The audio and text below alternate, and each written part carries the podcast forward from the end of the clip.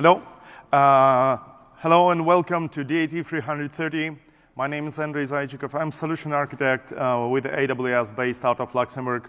And today we're going to talk about how Sprinklr uses Amazon EBS to maximize its NoSQL deployment.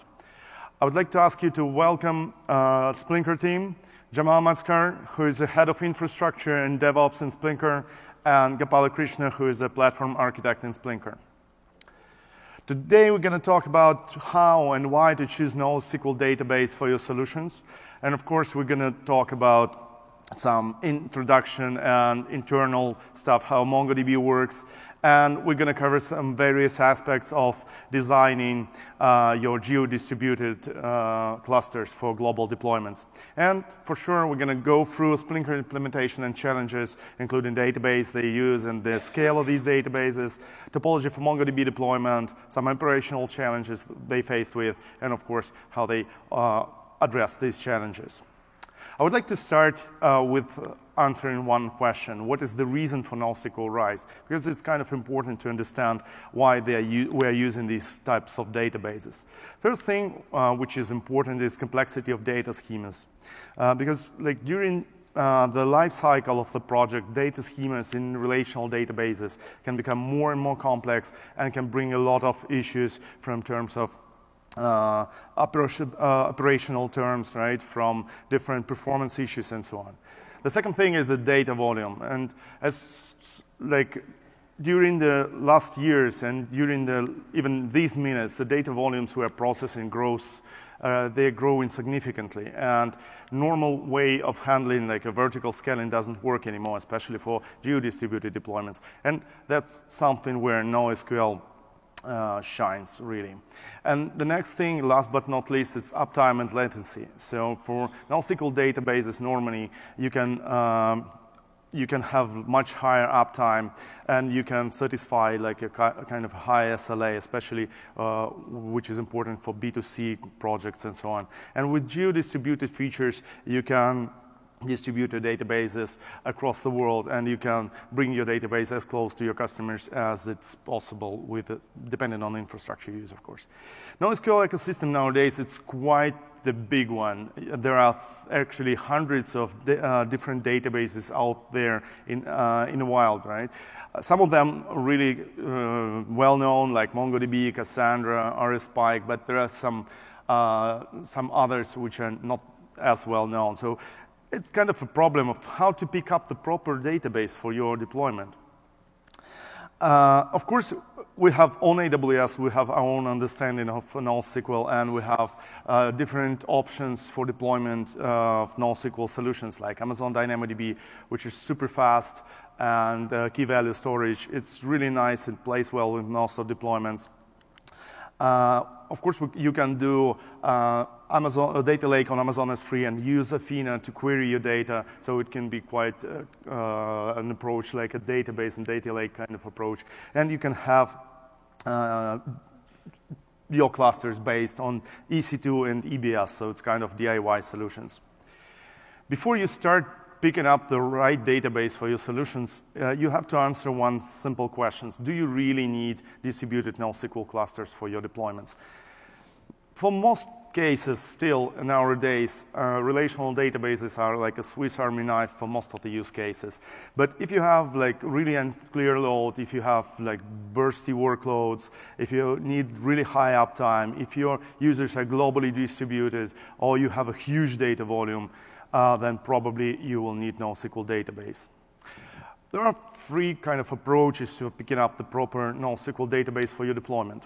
One is kind of no, almost no real choice, right? If you have legislation constraints, if you have your homegrown expertise and you don't want to uh, spend some time accommodating new technologies, or for example, if you have some hybrid or legacy solutions, uh, you don't need to really to make a choice, right?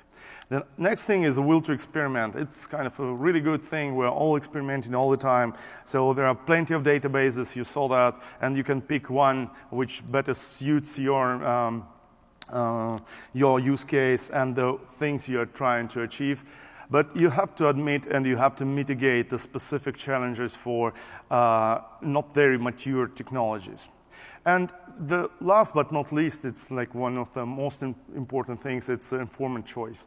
So for example, if you uh, really need something which is um, highly available, which has a high throughput, but you don't want to have a lot of issues with operations and so on, you can go for DynamoDB. Same for reliability from the hardware perspective, from networking and so on. If you need some pure performance, like let's say data streaming platform or caching or uh, in-memory key value data stores, uh, you can use Redis, Memcache, Kafka, Aerospike. There are plenty of them on the market. If, you, if we're going to talk about like really big clusters, geo-distributed clusters handling high throughput and a lot of uh, load on that, we're going to talk about MongoDB, Cassandra, Riak, Couchbase, and some other databases like that. And of course, you can pick up the database based on your uh, requirements for data schema. Like let's say for graph databases, you can go for Neo4j, for Janus. Um, or something, something else, or like Solr and Elasticsearch for arbitrary queries and so on. So today we're going to talk most, mostly about MongoDB.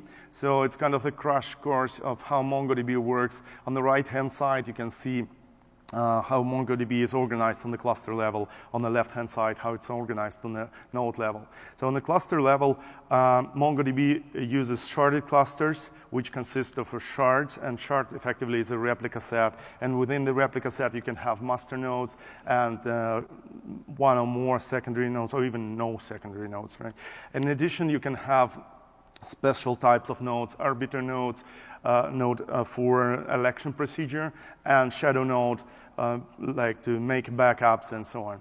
In uh, configuration, uh, sorry, in the cluster itself, in sharded cluster, you can have, uh, and you must have a configuration replica set which holds uh, the information about where the data resides, uh, how it's organized between the shards, between the nodes, and so on. On the node level, uh, we can see it's a read and write process for data. Uh, dotted line is the write process, and the solid line is the read process. So MongoDB reads and writes through memory, and it writes firstly to the journal, and after journal uh, becomes a certain size, uh, or at some uh, after a certain amount of time, like let's say 100 milliseconds, it's flushed on disk and then it becomes BSON. It's a binary format uh, which is actually stored on disk. In BSON, documents are stored uh, in extents. Uh, actually, is, uh, this is specific data structure which holds some metadata in BSON itself, and of course, it has some indexes built on that uh, to show where actually the data is on disk.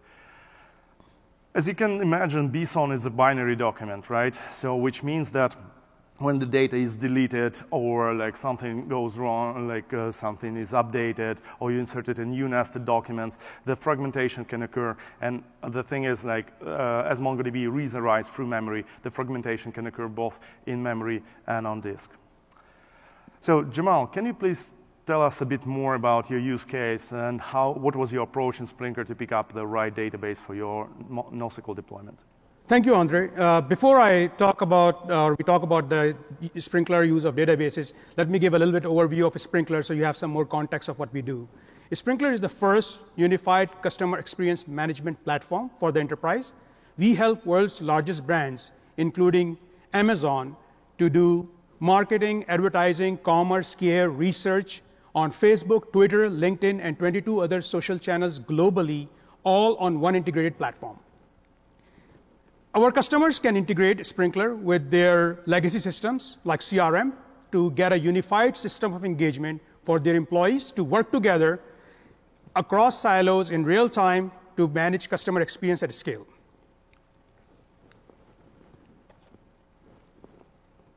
This is a very high level view of our architecture. The most interesting aspect for our architecture is on the top right, where the, you see a list of all the social channels that we are integrated with. We are integrated with all social media channels.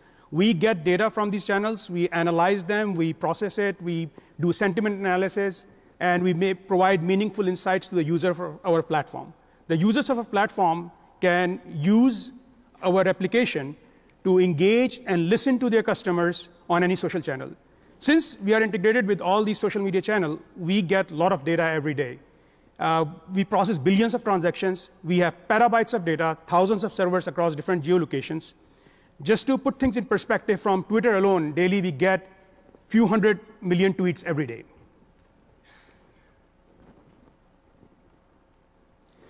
This is a very high-level network overview how we have done the deployment.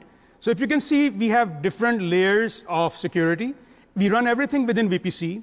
Our front-end uh, servers are running in the web security group. Then we have a middle layer security group for our mid middleware data services. And then the last and the most important one is all our data store. So the data store as security group is the one which has the most restrictive ingress and egress rules.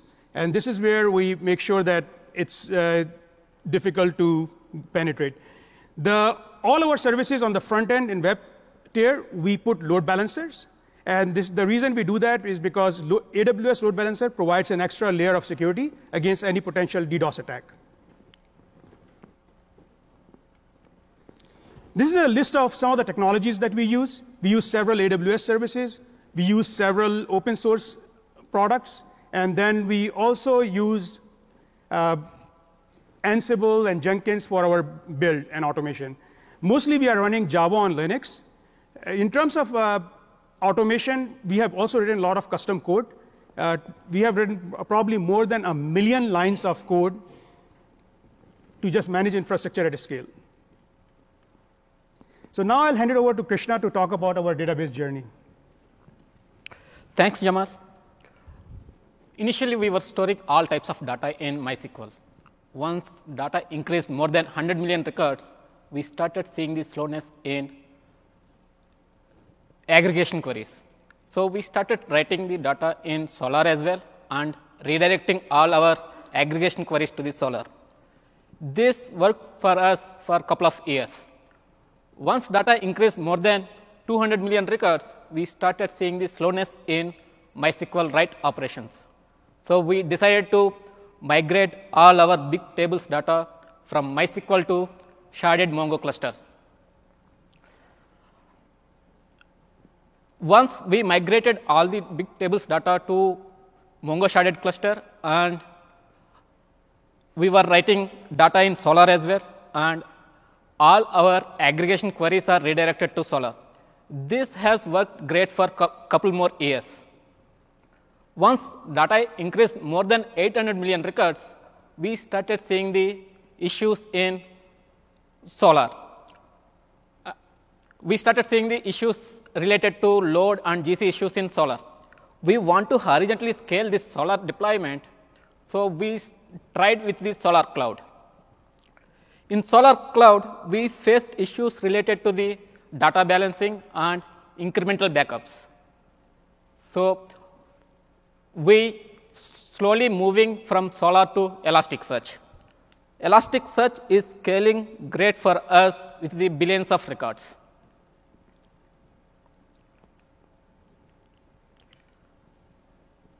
How big is our database deployment? We have more than 1300 servers in Elasticsearch.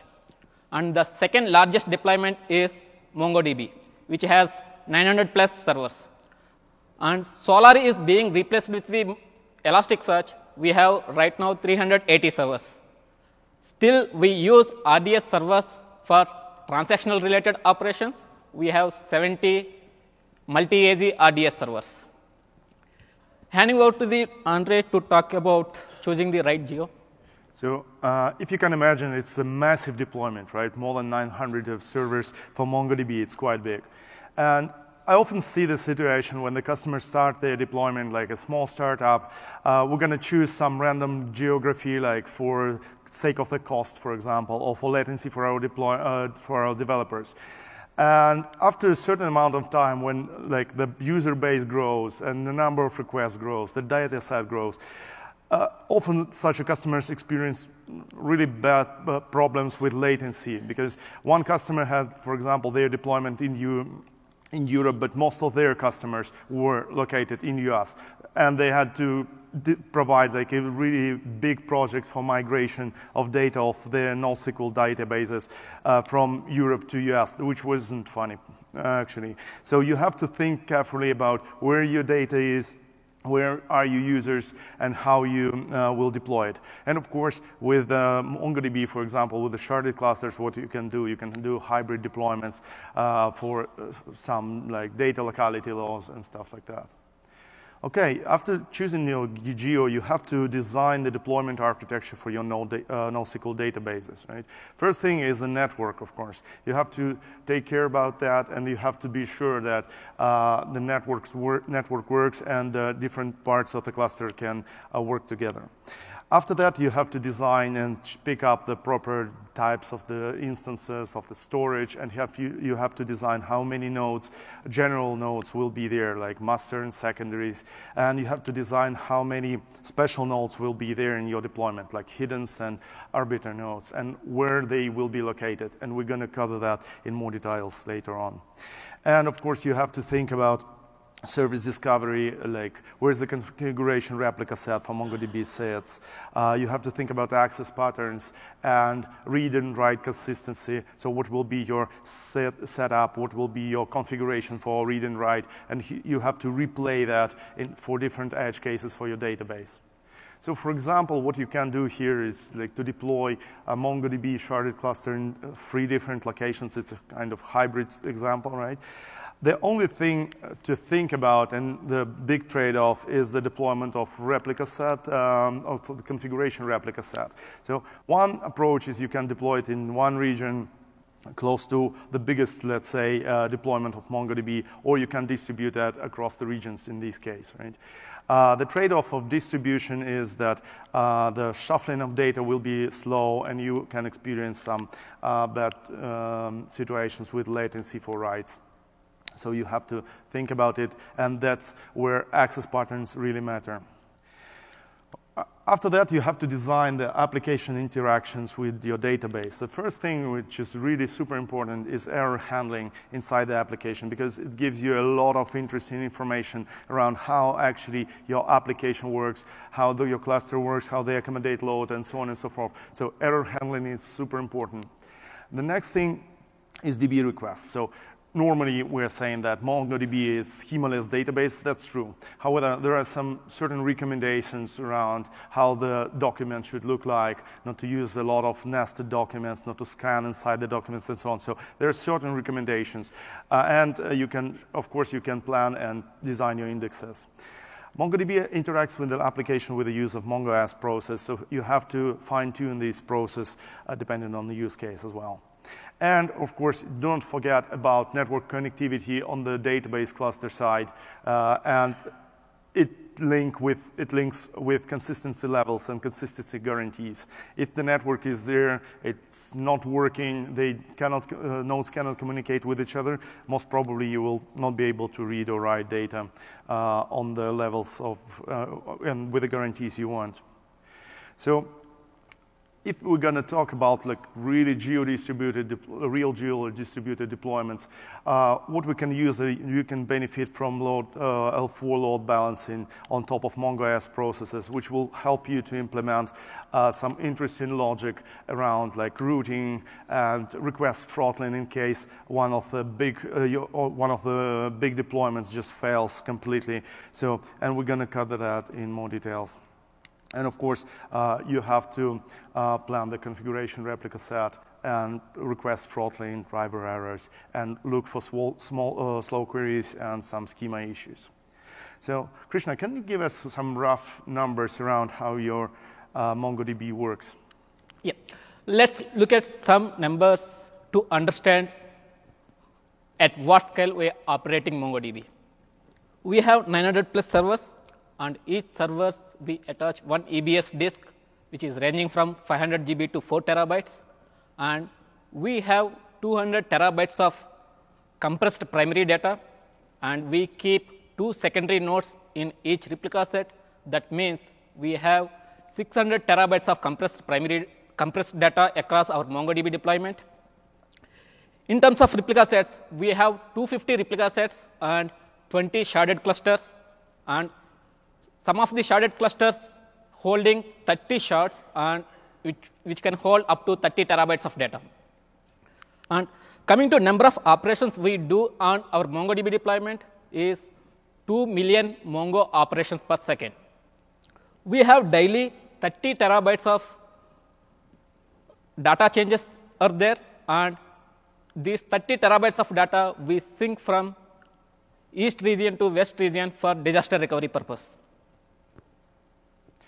So for such deployments, and it's quite big, right? Two millions of operations and like uh, terabytes and terabytes of data. Uh, you don't want to lose these data, the whole data set, right? And you don't want uh, your users to experience some issues with connectivity, some issues that with throttlet requests and so on. So you have to plan HA, high availability and disaster recovery. So from high availability standpoint, there are certain aspects, right? So the most important part is uh, on your application side, let's say. Uh, so you, your application should know that if this, this part of the cluster fails, it can go to another part of the cluster, right? And to process the request there. You have to have authentication uh, configurations, uh, routing and route, uh, load balancing uh, from your application side. And one really important thing is that you need to be able to throttle these requests because as you can see on this diagram, if let's say one of the regions just fails completely and you're not able to request, uh, to, uh, to process requests there, the whole amount of traffic, for example, can be routed to another, another region. And if it's like 42% more load, which comes out of nowhere, uh, it can be really challenging, right? So you have to be prepared to scale out these parts of the clusters. Um, for MongoDB, there is a classic setup with master and two secondary nodes and with hidden nodes for the deployments. Uh, but we, if we're going to talk about two AZs uh, in one region and two AZ deployment for the classic setup, it can uh, have some edge cases. So for example, if one AZ fails and your master and secondary node was in that AZ, so you will be only able to have a level of concerns of local writes, uh, local reads, sorry. So you only will be able to read some data from this secondary node. So there are some, uh, some techniques. So you can, uh, for example, use the uh, predictable elections. So set up the weights for elections. You can use master hidden node if uh, set up if um, uh, your application can tolerate with some uh, downtime. Or you can use remote node in replica set. Krishna, and what's your approach for DR? How you do that? Yeah, in a sharded cluster, each shard is a replica set. Let's look at replica set topology. In, in a replica set, all writes happens through the primary data node. And all these writes track inside Mongo collection called oplog. And we add one more data node to the replica set for the high availability purpose. From primary to secondary, replication happens through the oplog collection. When primary, primary data node goes down, secondary data node should re-elected as a primary. For this reason, for re-election to happen, at least more than half of the voting members should be available in a replica set. So we add one arbiter to the replica set in third zone we add one more data node to the replica set as a hidden secondary. From this, we take daily backups, daily backups.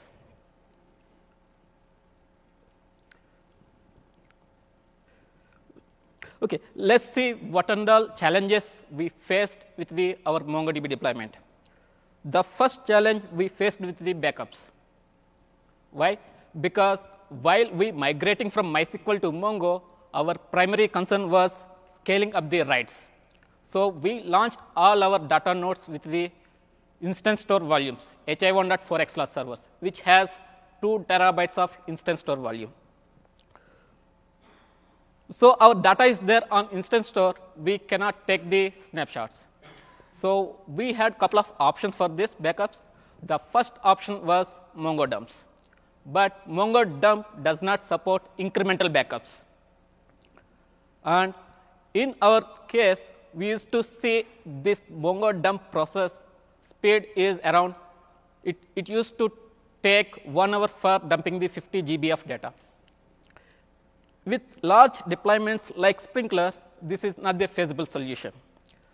Then we tried with the second option, that is file system copy using rsync. With the rsync method, we are able to do the delta sync, but this process used to take more than two hours. While backup process is going on, we have to stop the writes on hidden secondary. And, and if you want to take multiple backups, we have to do the rsync from the start on new volume. This used to take more than 15 hours. So, with all these pain points, we decided to migrate all, all our HS hidden secondary data to the EBS volumes. Once we migrated all our data to the EBS volumes, we are able to take multiple backups using EBS snapshots. And our backup process time has reduced from couple of hours to 10 minutes, less than 10 minutes. And the amount of time you have to lock the hidden secondary was reduced to less than 1 minute. And as these EBS snapshots are incremental, and even though we maintain multiple EBS snapshots, the backup cost has reduced significantly. The next challenge we faced with the data node recovery, as still our primary and secondary data on instance stores, if any of the data node goes down, we have to rebuild the data node as data size is huge on our replica sets, it used to take lots, lots of time. We had couple of options for building the data node. The first option was as we have already EBS snapshots, so copying all the data from EBS snapshots, snapshots to instance store. This used to take more than 15 hours in our case. The second option what we had is Mongo Sync. Just add back the server to the replica set and Mongo syncs all this data to the new node. This happens in three steps. In the first step, the new node copies all data from the primary data node. Once all the data is copied to the local, it builds the indexes based on the metadata. Once index creation is completed, it, it syncs the, all the write operations from the step onto current time. In our case, this whole process used to take more than two to four days because of data size and because of the number of indexes we have and the complexity of our indexes. So, as it used to take four days, at least we have to maintain four days of operations in our oplog across all our data nodes. And as this is a full sync, it used to put extra load on primary servers. And all these four days, we have a great risk at high availability. So, with, with all these problems, we decided to migrate instance store volumes data to EBS. We migrated all our primary and secondary data to the EBS in two steps. In the first step, we migrated all data to IO1 volumes. How did we do this without impacting application? We added two hidden secondaries from the EBS snapshots to each replica set. We waited couple of days to make sure the read and write latencies has come down to less than 1 millisecond. Then we promoted one of the hidden secondary as a primary and we monitored read and write latencies for couple of weeks. Once we are happy with the read and write latencies, we removed all instance store servers. In the second step, we migrated all our data from IO1 to GP2. We followed the same procedure. With this migration, we are able to recover our data nodes much quickly. Previously, it used to take four days. That process has come down to one or two hours. And also with this process, we are able to separate computing power and storage. This helped us scaling, scaling up or scaling down computing power when we required. And with the EBS, the volume size incre increases, it becomes so easy. It's just couple of clicks.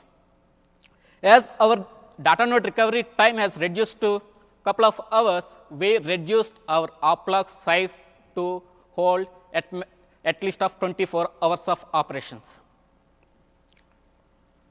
The next challenge we faced with the disaster recovery process implementation. In disaster recovery implementation process, mainly we have three major tasks.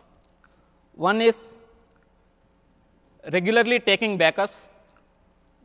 The most, most of the, our backup issues are resolved by using EBS snapshots. The second one is copying all this data to the DR side. As we have around 30 terabytes of data changes daily, initially it used to take more than 24 hours to sync this data from east side to west side. We worked with the AWS team to increase our bandwidth limits and to increase number of snapshots we can copy from east side to west side. After increasing these limits, we are able to transfer all 30 terabytes of data in less than 4 hours. The next challenge we faced in restoration process. In the restoration, the first thing is launching thousands of servers and creating volumes from the snapshots and attaching those volumes to the servers. Once attachment is done, we have to start the Mongo process. While starting the Mongo process, we were observing, we were seeing Mongo startup was taking more than an hour. So we worked with the DB team, Mongo team, MongoDB team to understand why startup is taking more than an hour. Just startup is taking more than an hour. So finally, we come to know that it's all related to oplog and oplog milestones. What are these oplog milestones? Mongo internally maintains milestones against the oplog collection to efficiently remove the oldest oplog entries from the collection when it reaches the maximum size. And these oplog milestones are not persistent. That means whenever Mongo restart happens, it will chooses the new milestones.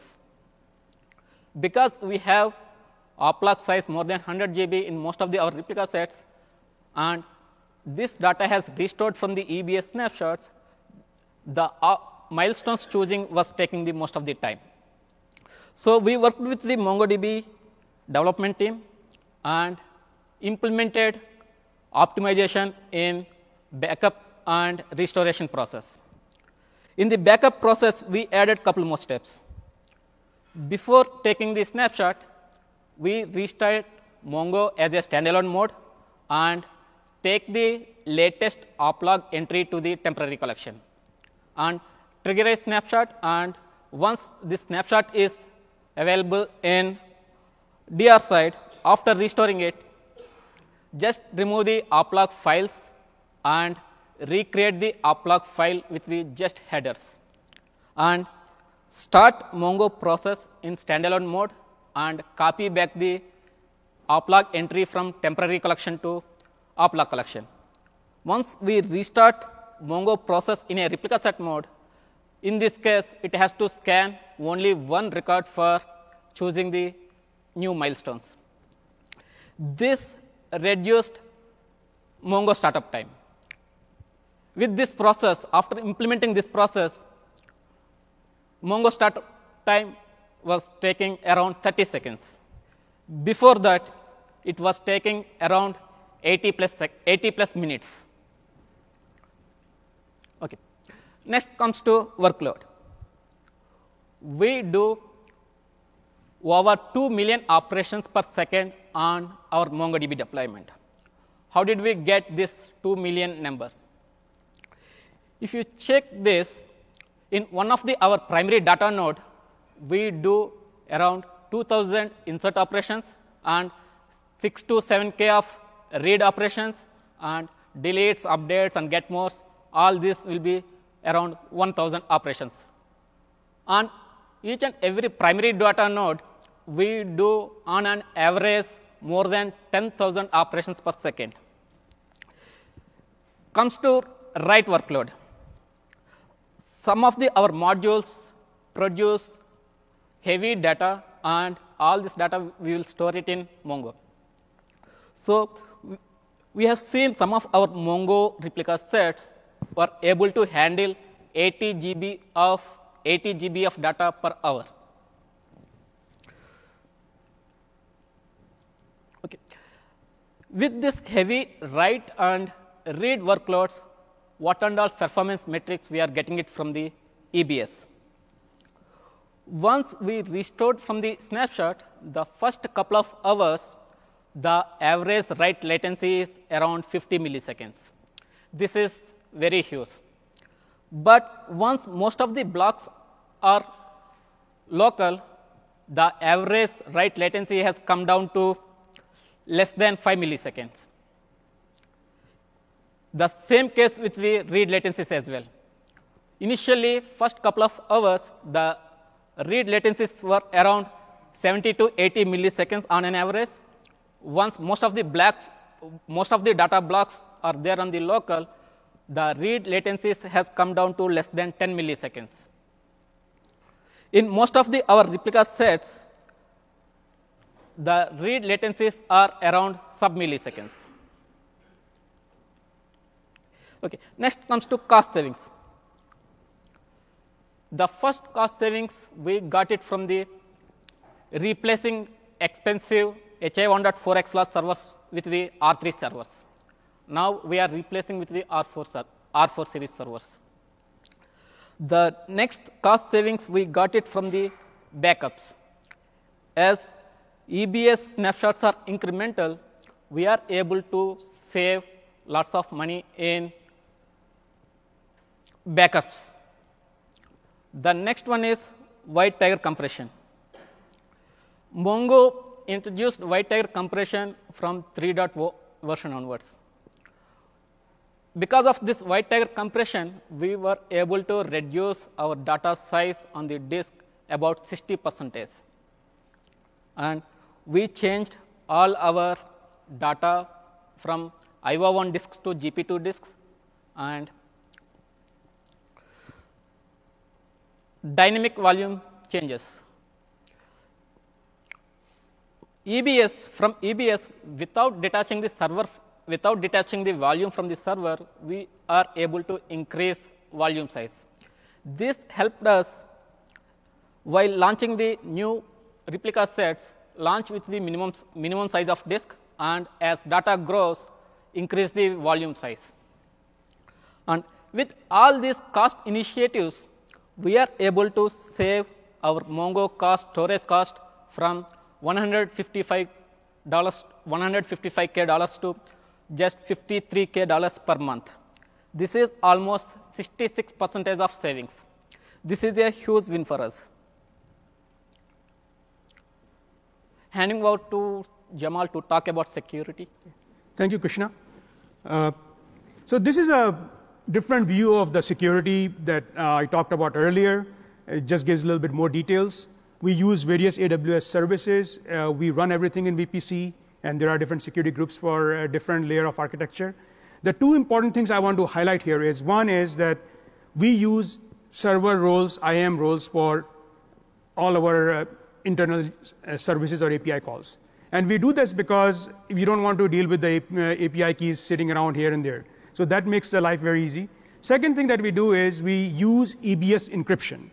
And this is something which is, works very well. Initially, when we were trying the encryption, we were not sure how it will perform. But after we start enable it, uh, we didn't see any noticeable performance issues with using the EBS encryption. So, and we don't have to worry about any key management either. This is another thing which is a very interesting feature which I like, which, which works like magic, because we are running our primary infrastructure in uh, Virginia and we have the disaster recovery in Oregon. So if you are using encryption, you, are, you need to have the keys available in both regions. In our case, some of our customers are very security sensitive. They don't want the key to leave the primary region. They want the key to stay on the physical hardware in the primary region. So in this kind of scenario, if you have to manage encryption across two different regions, then you have to encrypt the decrypt the data in Virginia, send it over securely to Oregon, then re-encrypt it again in Oregon again using the key in Oregon. So this is a, and you have to manage the key in both regions. So this whole thing, operation, we don't have to do anything using EBS. It happens behind the scene for us like a magic. So I will hand it over to Andre now to talk about how to pick the optimal storage and instance type. Thanks, Jamal. And you guys have a great deployment and huge system, right? Uh, but we completely understand that like every use case, it's different, it's unique.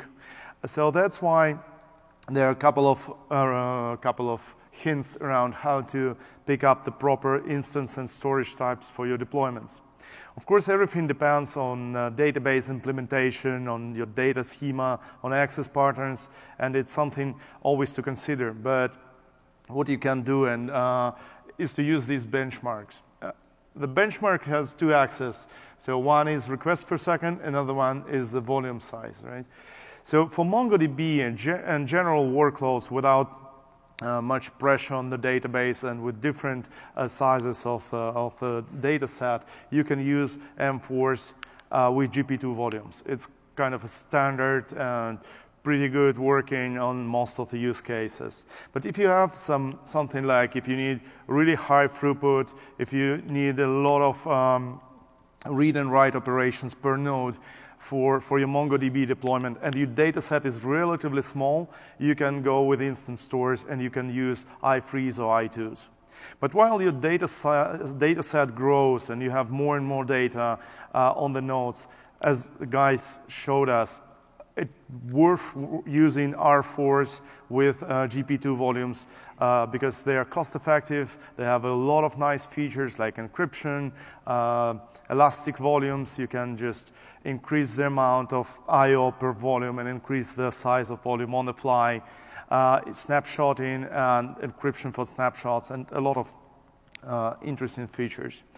Uh, and for hidden nodes, you can use M4s with GP2s, even though uh, if your like deployment is on top of I3s, uh, it's better to use uh, M4s with GP2s for hidden nodes because you will be able to make uh, to do a backups quite quite fast and efficient way.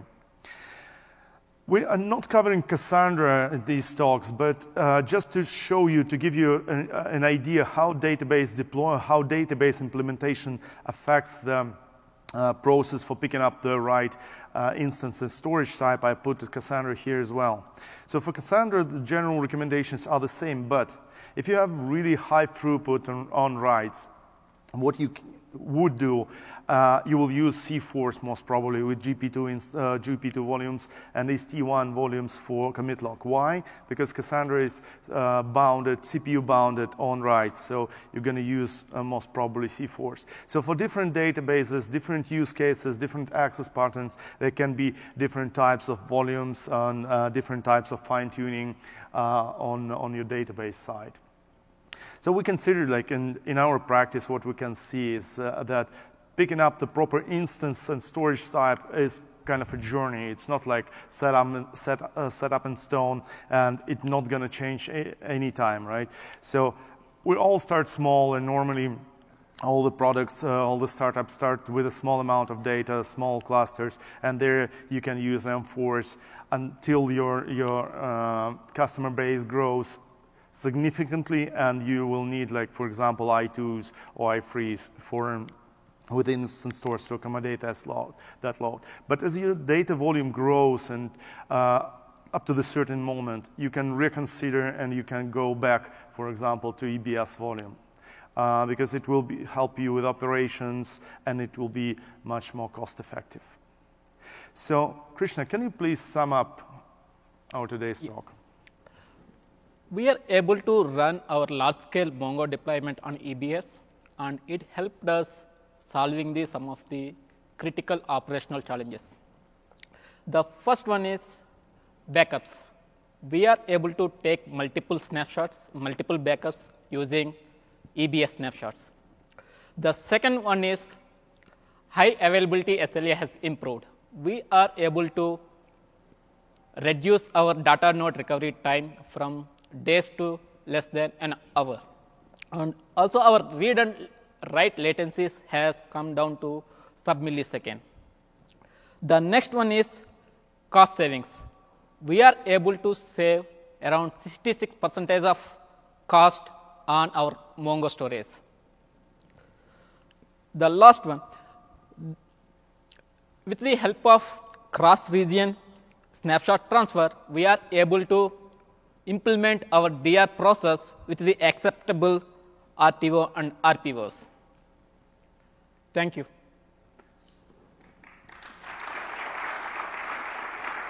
Thank you. And I think it's time for your questions. If you have any questions, there are microphones uh, set up so you can use one. Thank you.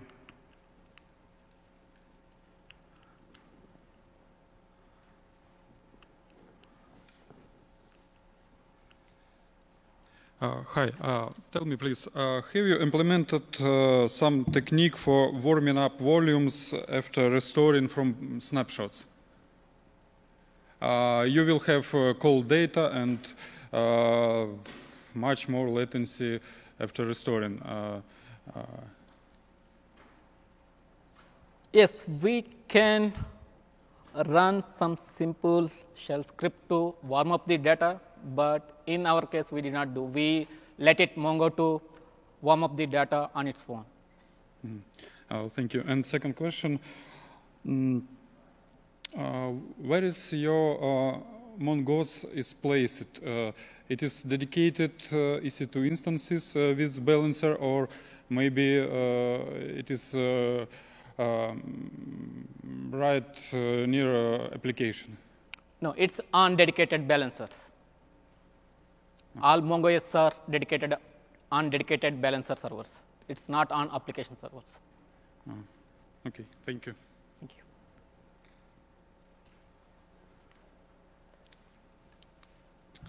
Hello. So you're using Mongo no relational. Uh, you're hosting it on AWS. Have you thought about just moving to DynamoDB? I think I can answer that. Uh, one of the things is that we do run on multiple clouds. So a little bit in our case, we have to do uh, be cloud agnostic. So some of the infrastructure that we have built and optimized, and historically, I mean, it's a huge deployment. So a logistically, it's not easy. B, we also want to keep it a little bit more less tightly coupled to the cloud infrastructure that we are running on. So those are the two main reasons. Otherwise, yeah, I mean, we have looked into that. And a lot of the times at our scale, what happens is that uh, cost efficiency wise is another thing to think about because in some services we have noticed that the scale that we are running it, uh, we, because we get all the discounts and volumes and other things, uh, using a dedicated service, it's, it, there is always a little bit markup, and that for us makes a big difference on cost.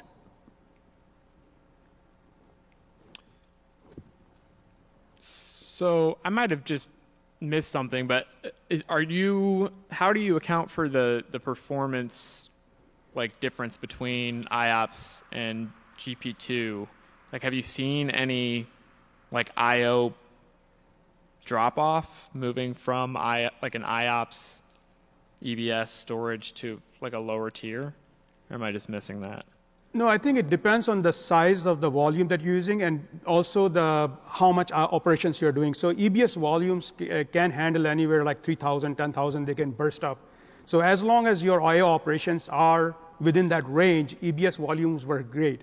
We do use for Elasticsearch SSD, but in that case, some of our IO operations are, you're talking about 80,000 IOPS. So that's a different use case. But I think for our Mongo use case specifically, we didn't see that issue uh, of with using EBS volumes. Okay. And in fact, like we started out with provision IOPS, and then when we noticed the load, we realized that we can actually uh, do fine with GP2 volumes. D- did you know? Do you know like what load level you like GP2 doesn't work for you anymore, and you needed to to do a higher like. I think the, there is like specs that you can look at for the EBS. I don't know the exact number right now, but it can burst up. Uh, maybe I don't know Andre, if you know the. In our case, like the Elasticsearch, you know, 80,000. Maybe I think like 10 to 20,000. When you start going beyond that, uh, you may want to look into SSDs.